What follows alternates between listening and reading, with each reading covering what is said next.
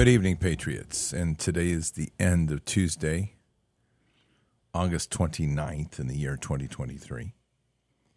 Today, this show, in fact, not today, but this show is the 25th, 2500th show, 2,500 shows right now today. That's kind of cool. A lot of shows. That's a lot of listening time.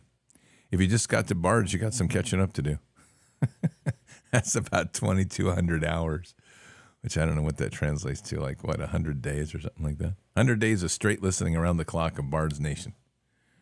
That's it. Just all you have to do is plug it in, start play, and never stop until 100 days are up and you're good to go. So, oh, someone says it's their music. Yeah, we'll get some music on here in a minute. I think. I got to find some music for that one.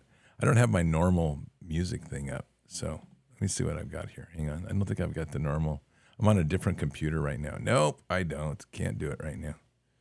We'll get we'll get some we'll get some crazy music going here in a second somewhere. Yep. So it's a good deal. I'm telling you, it's, it's rock and roll, and uh, very very happy for that. We'll we'll do some music tomorrow for Bended Knee and celebrate it. But I just wanted to let you know. Thought that was pretty good. And Bards Fest is coming up in Kentucky and that's tickets are on sale for that. Remember, they're donations, and I, I hate to say they're on sale.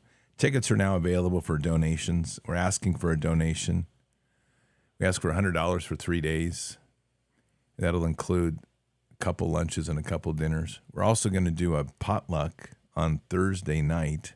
We've got a great lineup. I mean, we're really, I'm telling you, we are getting some good people there right now and I'm really impressed. You're going to see. We'll announce the whole lineup here coming up as soon as we lock it in. But we've got some great people, and I'm fingers crossed. I think I just got one of the big guys that is doing child recovery coming too. So I'm, I talked to him today. So it's really awesome.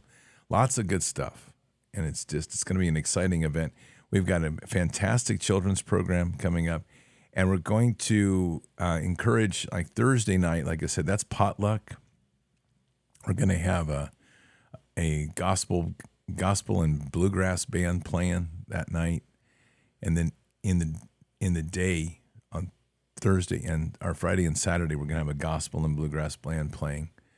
Um, we're going to do a the final part of this. It's actually officially we go from Thursday until Saturday, and there's we might do something we're kind of working on a special little thing on Wednesday night before for everybody that's coming in. A lot of people are coming in on Wednesday, so we're kind of working on an event for Wednesday night, just to kind of a get together, casual. And then Sunday morning, we're going to do a sunrise service, and we're going to do that for all those that are still around. So that's going to be good. Um, so it's going to be it's going to be a lot of fun and lots of camping going on. I'll be camping. Pete Chambers will be camping. Resistance Chicks will be camping. I think one of my special forces buddies is going to be camping. We're going to have like a little base camp over there. It's going to be pretty cool.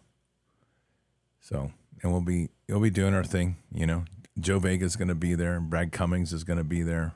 Sergeant Major Joe Vega, my good friend and brother. He's awesome. And Brad Cummings is going to be there. Trying to get Pastor. I don't know if I'm going to get Pastor Dave there. I think he's tied up. I'm trying to get him. If not um, we'll see who else we can get from. I mean, we've got a lot of people. Trust me, we don't. We have no shortage of people coming in. Dr. Frank's going to be there. Trying to get Mike Lindell there, possibly. I haven't got that confirmed yet. I'll find out this week. Um, and Mike Adams is going to have a video message for us with a big announcement that's going to come. I just talked to him yesterday. This is some really big stuff. I'm not kidding. I mean, I, I think what people don't realize is how much respect everybody has for Bard's Nation.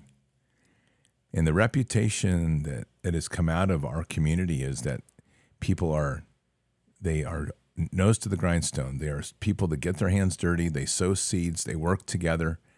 People that don't try to get out here in front and get on the stage and seek all the fame, but they're just working hard to save America, county by county. That's that is a legitimate feedback I get all the time.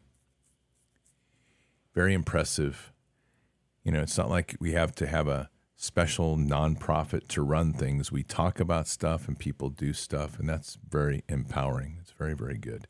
Speaking of which, a couple of things that I want to highlight that I think are important to highlight. One of them is eh, we are getting towards the end of garden season. And it's time to start thinking about getting your beds prepped for either, you know, eh, doing a late summer planting, which I'm going to be doing a, a winter garden, or you're going to have to start cleaning up your beds and getting them ready to just kind of sit fallow over the winter. But I would really, this is where we have Treadlite Broad Forks. So they've got a great savings at the end of summer savings. Need to check that out. They are the they're the broad forks that I use. Great family business, great people. I really like them. I like their equipment and their tools. I have a number of them. And they're an outstanding product. You're going to get free shipping with all of that. That link is below, but you can go to Treadlite Broadforks, B R O A D F O R K S dot com. Treadlite is T R E A D L I T E broadforks.com. It's all one word. Fantastic product. And the best thing about it is that it doesn't require any power, obviously. This gives you a no till bed, deep digging. Really encourage you to, to have these in your inventory. I have a number of them, not just one. Like I also have a scythe and I also have hand tools. I just don't know where we're going. But it's besides that, it's really when you start to get back to the basics of using our hands and using our energy. My gardens have actually just been fantastic this year. And in spite of all the craziness that they're doing, we don't till. We use those only for for the beds, and the beds have just turned out to be fantastic. It gives you a tining down to about 12 to 16 inches, depending what model you get. Um, and you can do. I have a, like a 30 inch, I think is what it is, and so I can maybe it's 24 inch. I, it takes about, it just about does a bed width, but not quite. But they're fantastic products. So check them out, treadlitebroadforks.com. Great family business, all American made, great stuff. So you, you want to be getting some of those. And if you don't have them, especially as we're starting to head into this fall with all this craziness going on, they're starting to talk about social credit scores, which means they're going to try to limit, you know, how much fuel you can use and how much toilet paper you have. Maybe that toilet paper hoarding thing wasn't such a bad idea after all. Who knows? Well, I guess we'll find out, won't we? But anyway, last hour, very intense last hour. And a lot of things that we have to start coming to grips with in this nation. And I this is why I really enjoy Fishers of Men because we can we can have those intense hours and then we can kind of return and reset with the Holy Spirit and really kind of get our feet on the ground um, where God is. I, I will tell you honestly, just in case, if you listen to it and you're asking this question, I'm going to give it to you. When I flow in those shows and I get going like that, that's that's righteous indignation flowing through me. And when I say that, that's got God's hand in it. I don't I don't know if people realize that. I just I'm going to say this because it's the way I walk.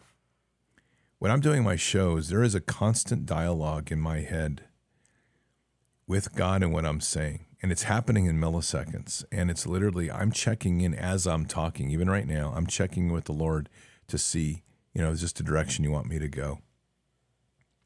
And there's, you know, when you get into an intense show like that, I think it's, uh, I will tell you physically, it, it, it drains me.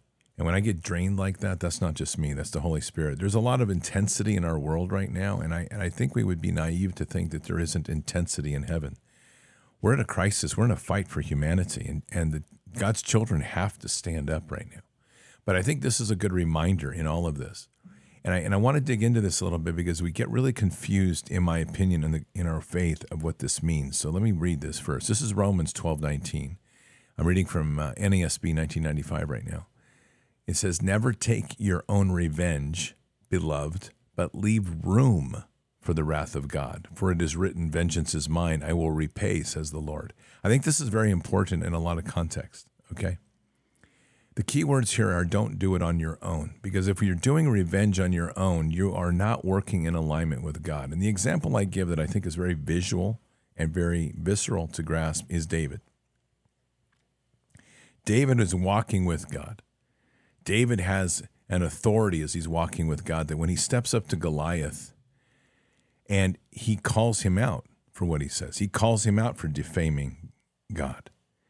And David takes an action. And we I think we tend to read that as if it's David taking the action and missing the fact that David is working with God in that moment. God is guiding his hands. So there is a there is a legitimate wrath, and I think this is where the piece here that is leave room for the wrath of God.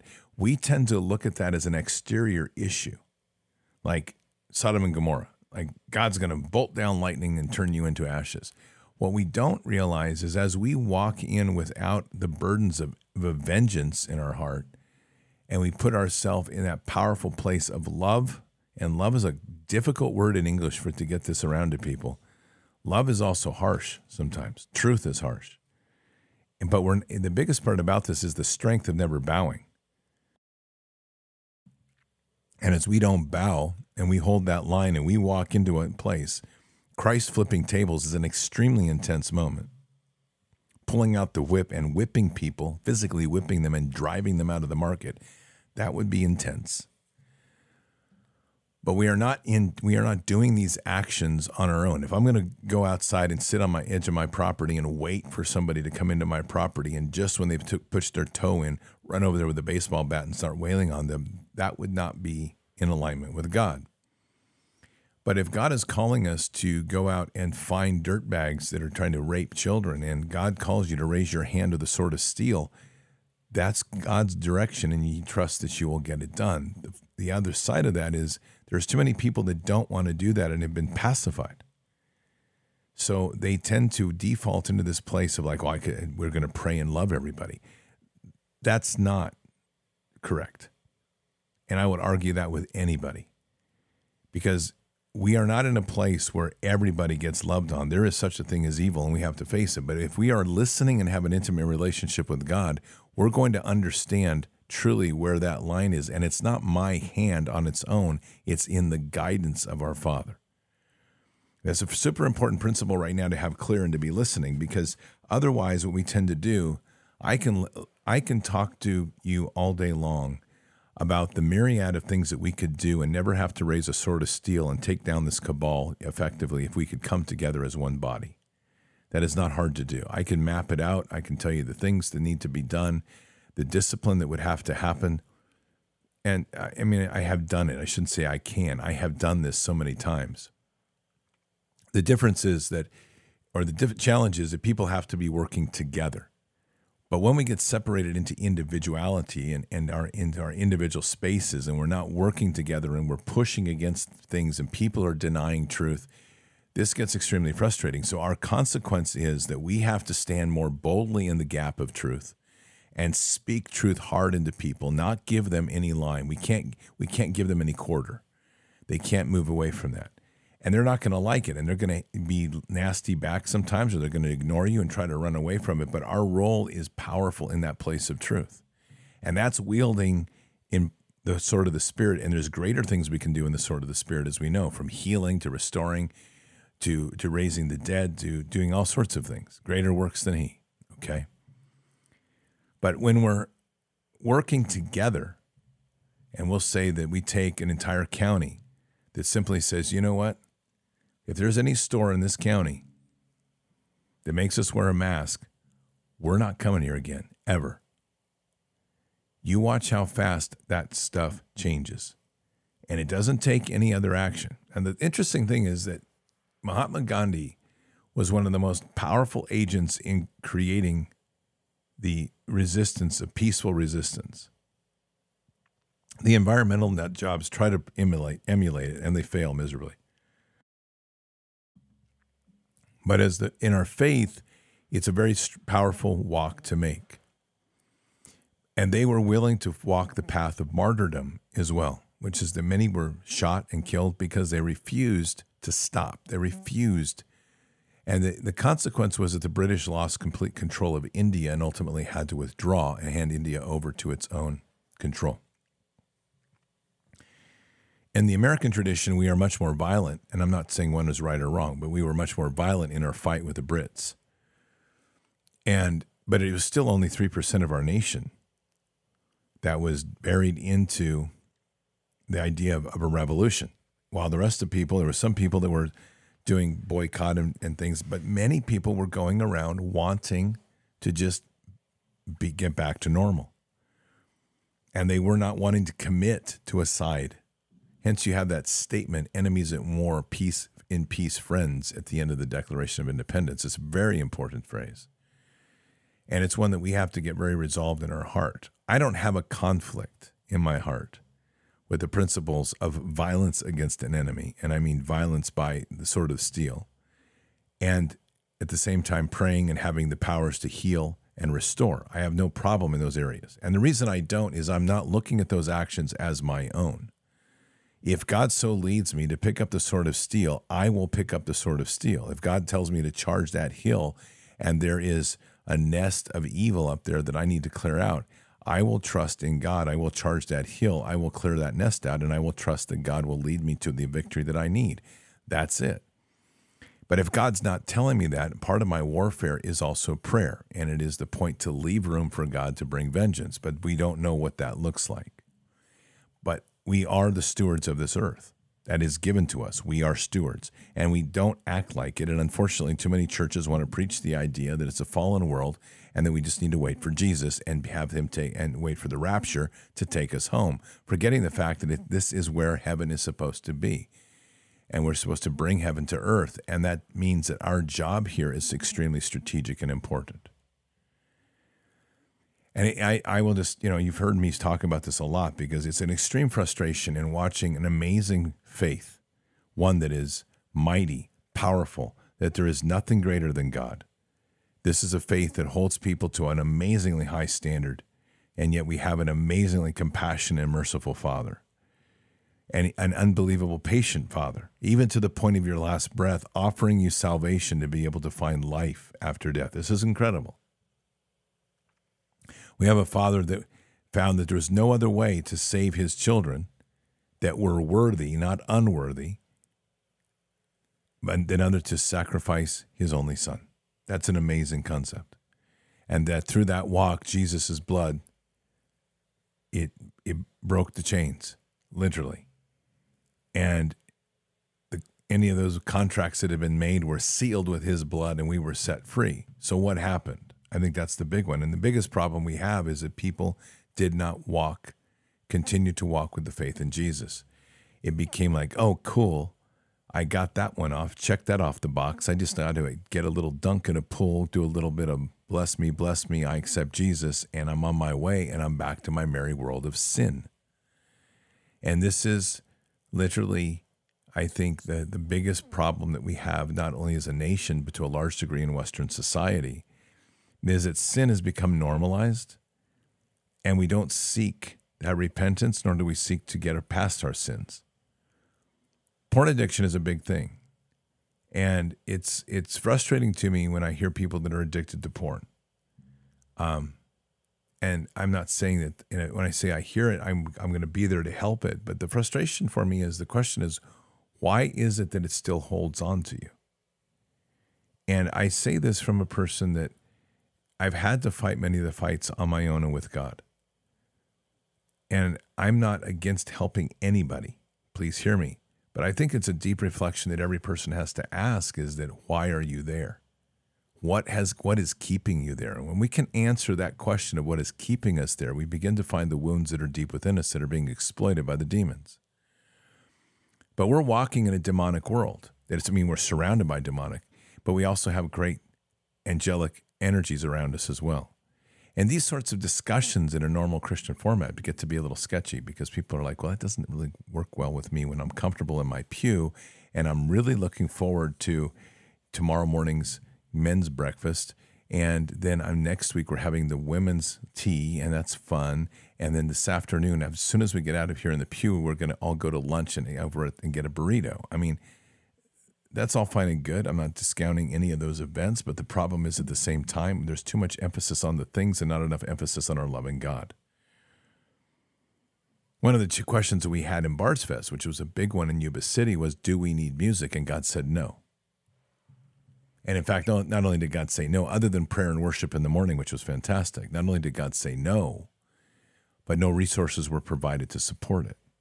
And I wondered how that would be because in Bards Fest 1, we in St. Louis, I'm just going to call them by location. So Bards Fest in 2021 in St. Louis, we were centered on music and we were centered on all these speakers and we had four solid days of going and we had big stages and big noise and big big events and it was a great event we had the ferris wheel we had all these things and it was a great event and someday we'll have another one like that but as we as once we got through that event and we settled in and God said no no no Bards Fest in 2022 and then 2023 comes in and now we're having two and we're actually having three because the third one is in Chile in December.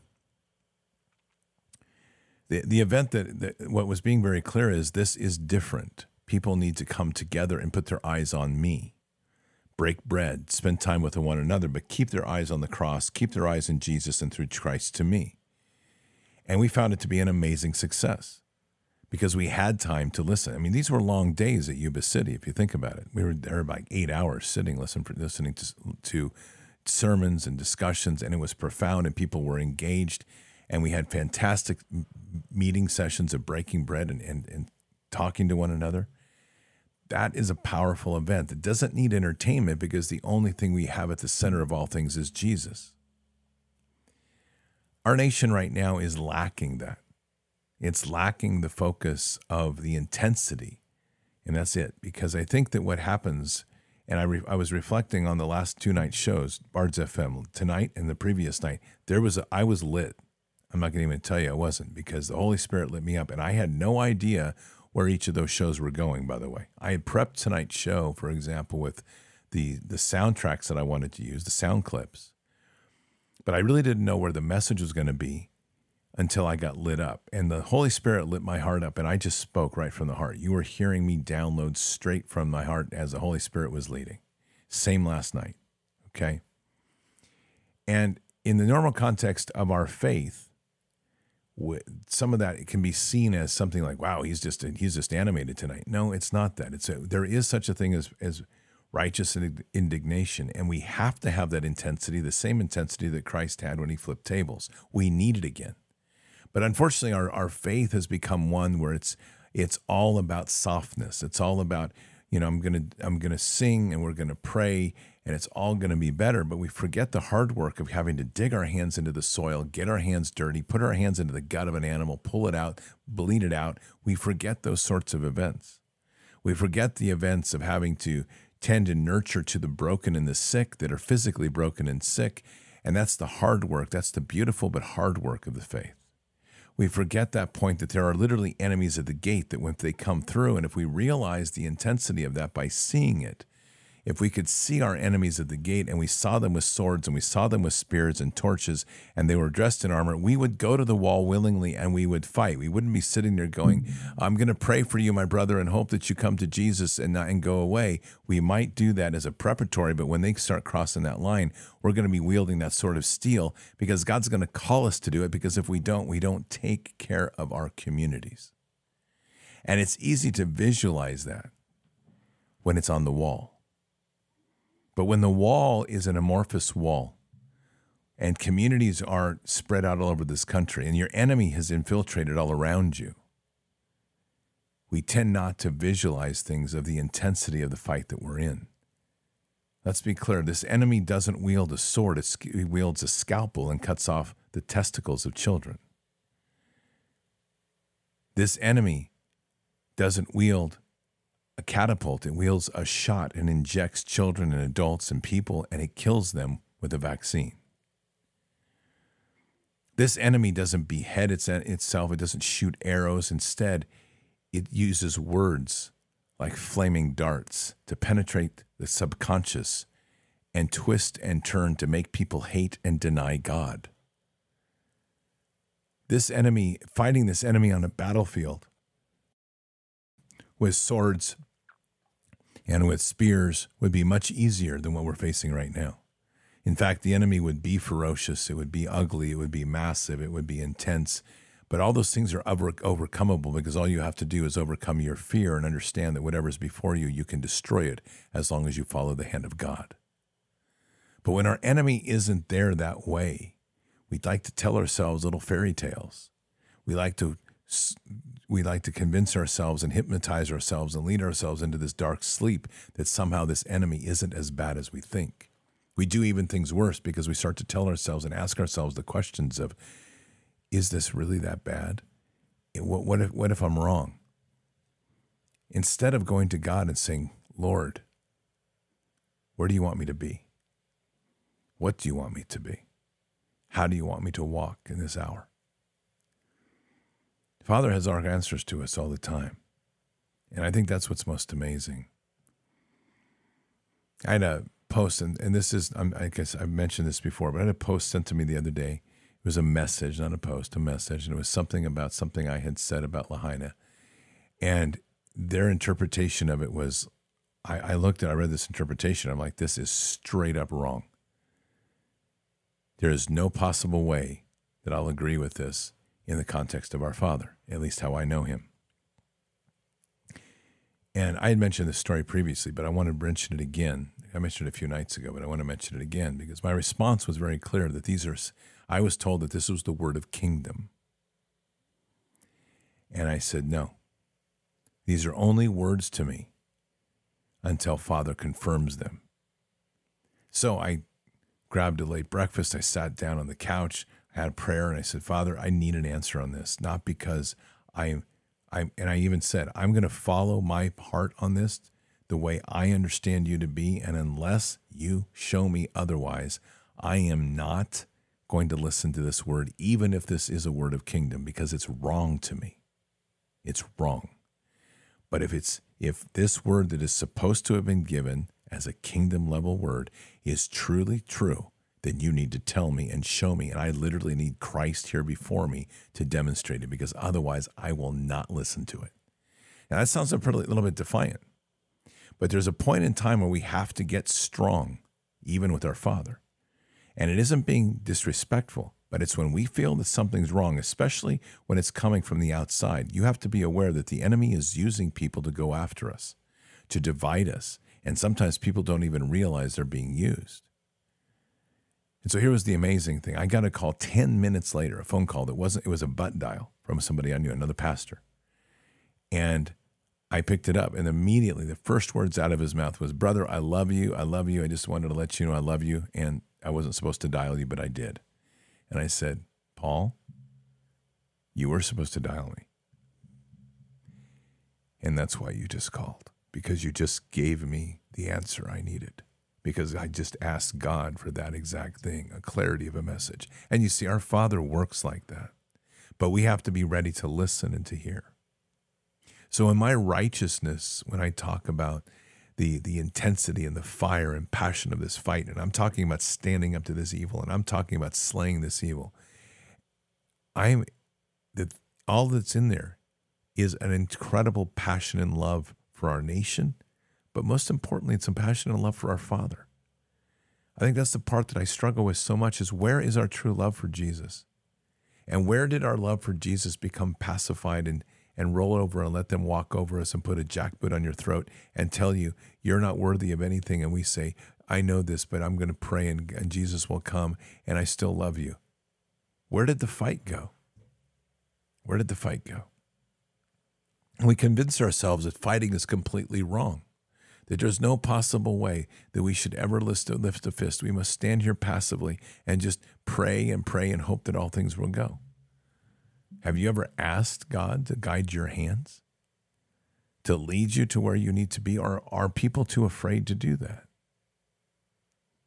Or do they truly believe that God does not have any sense of wrath? God is wrath. It says right here, 1219, that God to leave room for God's wrath. But what does that look like? Does that mean a lightning bolt from the sky? Does it mean an earthquake? Does it mean a volcano? Does it mean a storm? It could be all of those things. But could it also be you picking up a stone and throwing it between the eyes of a giant to kill it, drop it, and then cut off its head? Yes, it could. And that's the part of our heart that has to be open because otherwise we are literally putting God in the box in the wrong way. What would you do if you walk into a space, you walk into a school to pick up your son or your daughter, and as you walk into the room where you think that they are, you discover a teacher that's in that room having sex with a child. I'm curious. Are you going to go down and I'm going to say, I'm pray for you and hope that Jesus forgives you? Are you going to say that? Are you going to close the door and walk away and go get the principal? Or are you going to intercede rip that teacher from that child and kick that to shit out of that teacher and leave them on the ground to remember something. So rescue that child at any cost. Grab pictures if you have to for evidence and get that child to safety. See, that's what I'm talking about in those lines that you have to understand in red lines and understand where you walk with kingdom. Because I will tell you, God will not have any objection to what I just did. And let me flip it the other way if I was asked to give testimony on my behalf before the king and before Lord, the Lord and Father himself to say, Why did you do this? I would not have a hesitation to say why. And if I was told, Well, there's another way you could have done it, I would have said, Lord, at the time there was not.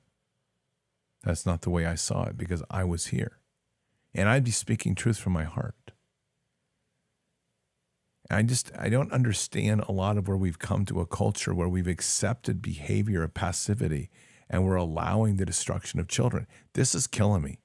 I mean, I, and every single day I literally shed tears over these children because I've seen it firsthand. And the damage that's being done to these children is, is horrible. And as a society, we're letting this roll around and letting this pass by, and we're asking ourselves, or it's kind of going by like it's no big deal. But I would challenge you to put yourself in roles and places of asking yourself these scenarios of what you would do. Because I think when we get to the place of faith, if you're not willing to step in and be that protector and be the thing, you're not walking in faith. You're walking in a in a some sort of mystic fiction of what faith is. And unless you have the power to literally raise your hands and send that teacher across the room and drive him through a glass window and out the door and literally have that sort of projective power where you can raise up such a power of the Holy Spirit that the earth shakes and the walls split and just like that dude is swept off into the Netherlands, then the only way to save that child would be you or me. When we start to cross those lines, we start to understand things a little bit better. And I think that some of this comes from the fact that we have become so disconnected from the land. You know, one of the reasons they say that in World War II that soldiers did not have the PTSD issues that they did in later wars was not because the conflict, but it's because the soldiers of World War II were dealing with death on a regular basis. Why? Because they lived on farms. Most of these were farm kids. They understood the life cycle of things. They had to put animals down. They had to shoot animals to, for butcher. They had to hunt. So does that numb a person out? No, it just means that they're more accustomed to dealing with the process of life and death. So when they added to that a morality that said, here's a group of people, Germans at the time, that were were literally slaughtering and murdering murdering innocents, and and and that's the perspective of the war at the time. Do you think they had any problem? The answer is no. It was a, it was a righteous talk. It was a righteous walk without any issue. And that is something that, again, we need. We need this back in our life and our culture, and it's going to come from both men and women that we have to understand a powerful line, and we walk that powerful line of authority because we are stewards of this earth. I would absolutely love to be in that place in a walk in life where I could lift my hand and say, This is the sword of the Spirit. And with that, a mighty rush of war angels comes down and pick up that, that culprit of, of evil and send him off straight to the, to the courts of heaven. That would be awesome. I haven't gotten there yet. That would fall under the category of greater works, and I'm not there yet. My biggest concern, though, is a child that's damaged. How do we heal that? And the only the first part of healing, if you're looking at a child being victimized, even if they don't even understand what's going on, if we don't make that step to show them what's right is what right is like, then we're going to be missing the entire point of, of walking as a, as a steward. So that's one example of a thousand we could come up with but it gets to the core of who we are as a nation and who we are as a people. When the world looks around at the United States right now, it's we're laughable and they're shocked. They're shocked that we're allowing boys to be mutilated to be turned into girls. Where's the protest on those places, by the way? I haven't seen a single protester out front trying to prevent a parent from coming in to have their children get their weenie cut off or their girl have a breast cut off? Where is the protest against those doctors and those surgeons that are doing it? How is it that these people are remaining in, in stealth in this population? This is one of the fastest growing uh, medical markets in the in the country right now, and it's worth billions. Why do you think they're doing it? And we're not doing a thing. People still protest some at the abortion clinic, but they're not they're not protesting at the transgender or transgender reassignment clinics. And I don't know which is worse, but I think they're about equal.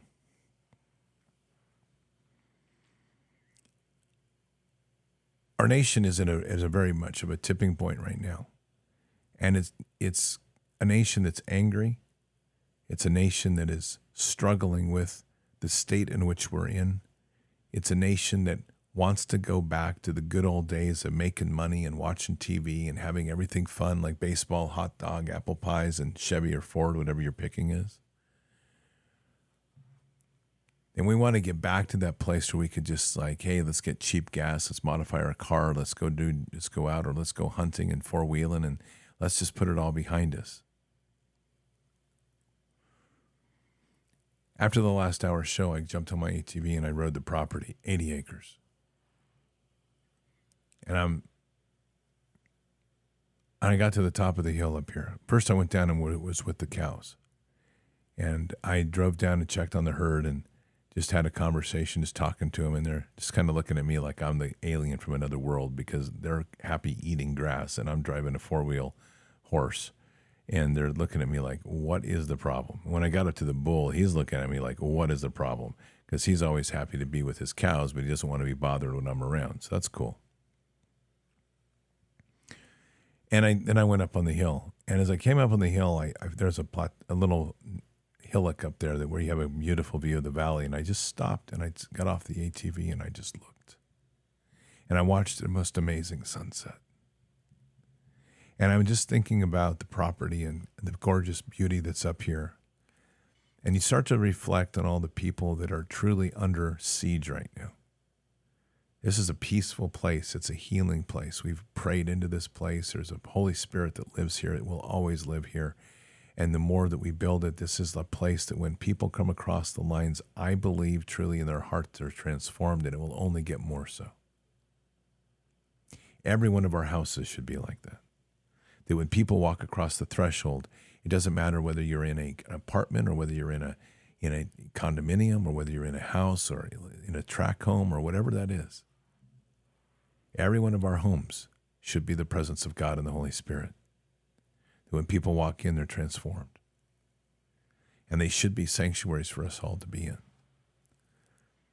And that's the only way that we start to do that. We start to bring that power back into the world, that we start to realize who we really are and walk in that place in the world, not just not just when we get together to pray, but we're literally walking in that place in the world.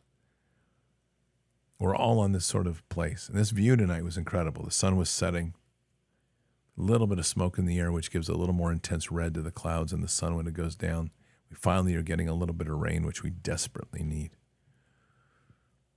And all you can say is thank you and be humbled before the Lord. In spite of all of the things that are going on in this world, God still brings us the beauty of which we are created. In spite of all of the beauty that's being destroyed, God still reminds us of the beauty that only He can create.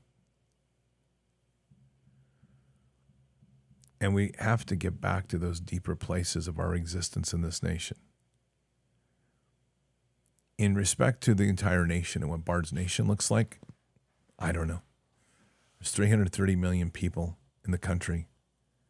And I think Bard's Nation probably represents about a half a million people. But Gideon only needed 300. And if we have that half a million that's truly dedicated to putting it all down for Jesus, I can't imagine that the Lord is not going to respond well for that one. But we have to really be all in. And I know we use those words, and I know there are people that are really all in, and I get that. And I'm making, not making any judgment here tonight. I'm not suggesting that you do less or more than anybody. I am in no way going to sit here and try to, because every, I'm not going to try to say like I do a lot. I just do where God leads me, like everyone else should be doing. I make no assumptions on your life, and I only hold myself accountable for my own here. And I'm challenging myself each and every day to do more because the Lord leads and I have to follow. And there's days that I don't get what's done that the Lord wants me to get done. And I push harder the next day to try to catch up. But when everything about our lives is centered truly on our eyes on Christ and 100% in our satisfaction to be to please our Father, and everything we do, whether it's a podcast like this, whether it's every word that I speak that I'm double checking in the in this conversation with God in my heart that is going on uh, on 24/7, if we're not walking in that constant dialogue with him, then we're not walking as we should be on this earth. And that's the walk where we ultimately become not of this world, but we become the stewards of this world. We become the watchers on the wall. And it, when need be, we can become the mighty warriors under the banner of Christ. Our country is really messed up. We know that. It's amazing when we get down to these discussions and we look at these horrific things that are happening and the need to stand up, and we know that there needs to be dramatic change. But it's equally amazing when you think about the numbers that we're talking about. The number of people that are truly evil in this country are probably between 10 and 20 million. And I would argue, probably for the real evil, it's probably 5 to 10 million. And that still leaves us with an enormous number of people, like 320 million. And we never even have to raise a shot. We don't have to, we have the guns, we don't need to worry about it. We have the ammo, we don't have to worry about it. We have the knives, we've got the axes, we've got the chainsaws, the blowtorches, the flamethrowers, you name it, we have it. But what we need is commitment. And what we need is the commitment not to me, not worrying about whether I'm going to be thrown in jail, not worrying about whether I'm going to get shot, not worrying about whether they're going to throw cuffs on me and throw me in the back of a car and bury me in a black cell somewhere. I don't know. If that's where God's leading me, that's where I'm going. I already did that once in my life. But the question is what are we willing to sacrifice? What do we believe in so much that we're willing to sacrifice everything to defend? And if that if Jesus is not one of those things, and the right to speak free and, and love Christ in this world and to raise him up, if that isn't something that you're willing to die for, then I think we've missed the commission. I think we've missed the gift. And when we put that before us and we truly accept what I just said, that you're willing to die for the belief and love in Christ, when we accept that, we are the most deadly, most feared force in the universe. And that is what the deep state's really afraid of. That's what these evil pariahs are really afraid of is that we will truly embrace that stance of martyrdom. And in so doing, they know there is no chance they can ever get anything through us or to us. I think as a collective whole, Bard's Nation is really a long ways down that road. But that also means when we look around us and we see the COVIDians and we see so many of these others doing their thing, we need to step back and say, okay, we have to do more. We have to be more out front and we have to lead more and we are also going to have to take the stand against them to let them know that that's going to be how they're going to walk. It will not fly in this world that we're walking in. Because this world we're walking in is given to us by God. Our rights from our Father and our stewardship is part of the walk with Jesus in this world. And we have a lot of stewardship to be doing. At the end of the day, it comes down to the simple thing that the ultimate target that this enemy wants and the ultimate place that we have to hold the line on is the children. Because if they disrupt the children, they're disrupting a process of creation. And if they disrupt the children, they're seizing control of innocence. And if you disrupt creation and you seize control of innocence, you end up with bitter, quiet, dead souls. And that's the tragedy that they're trying to install upon humanity. And it's the choice we all have to make. Again, what do you believe in so much you're willing to sacrifice everything to defend? Let's pray. Father, we come to you tonight just very humbled, blessed, and honored for all that you give us and all that you guide us for. Father, this prayer tonight is really centered on Romans 12, 18, or 12, 19. Never take your own revenge, beloved, but leave room for the wrath of God. For it is written, Vengeance is mine, I will repay, says the Lord. And Father, I think the problem we have at these moments is when we take those words to mean no action and simply wait and pray and allow you to do all the heavy lifting. Instead of us at least getting our feet on the ground and standing and taking that fight forward in the power of truth and the reminder of flipping tables as Jesus did, and the reminder of Jesus standing in front of the Pharisees and calling them out. Father, that's the prayer tonight to awaken that fire, to awaken that passion, and to give clarity and discernment in the directions of where we can find those engagements. To open our eyes and present the opportunities before us that we can step into the gap we can raise the sword of the Spirit in a mighty way with the righteous fires within our heart. And to engage an enemy, to display to an enemy the power of the Holy Spirit working through us, where we literally say, No, you will not pass. And for them to truly feel the power of that in their lives, to realize that we're not like the others.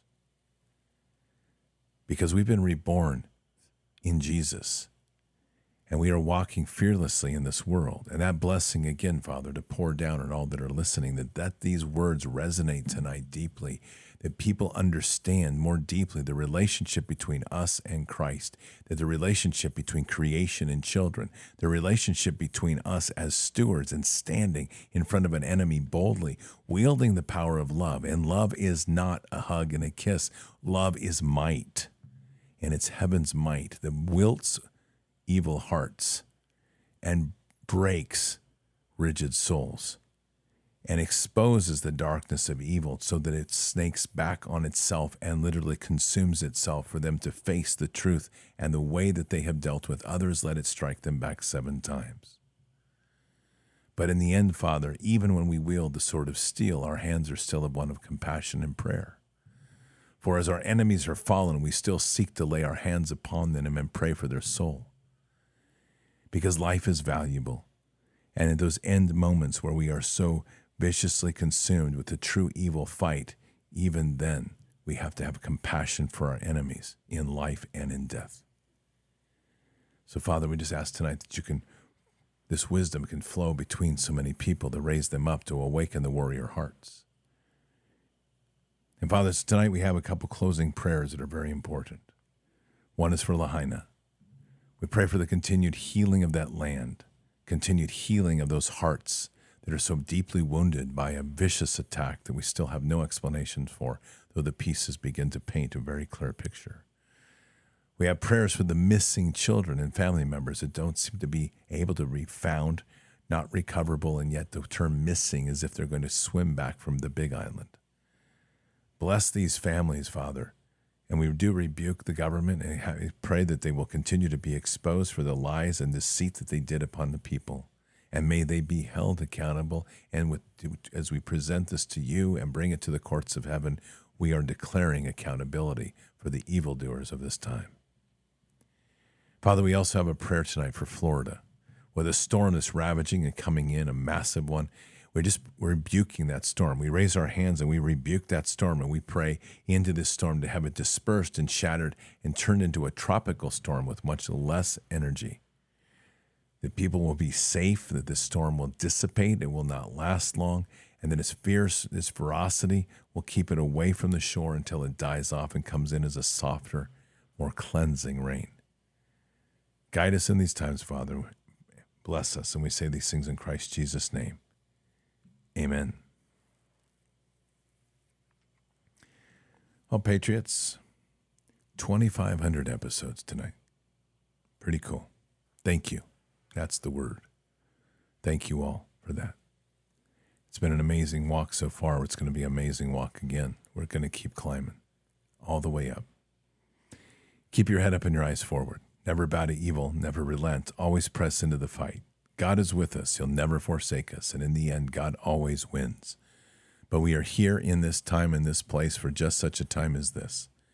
We are at war, so walk boldly and fearlessly with Christ occupy the land, expand the kingdom, subdue the enemy. Mission forward. Patriots, I'll see you tomorrow for Fishers of Men. Until then, or until the next time, God bless. Good night. Thank you. And out for now. Oh, I want to feel something. I just want to breathe again. Dive into Oh.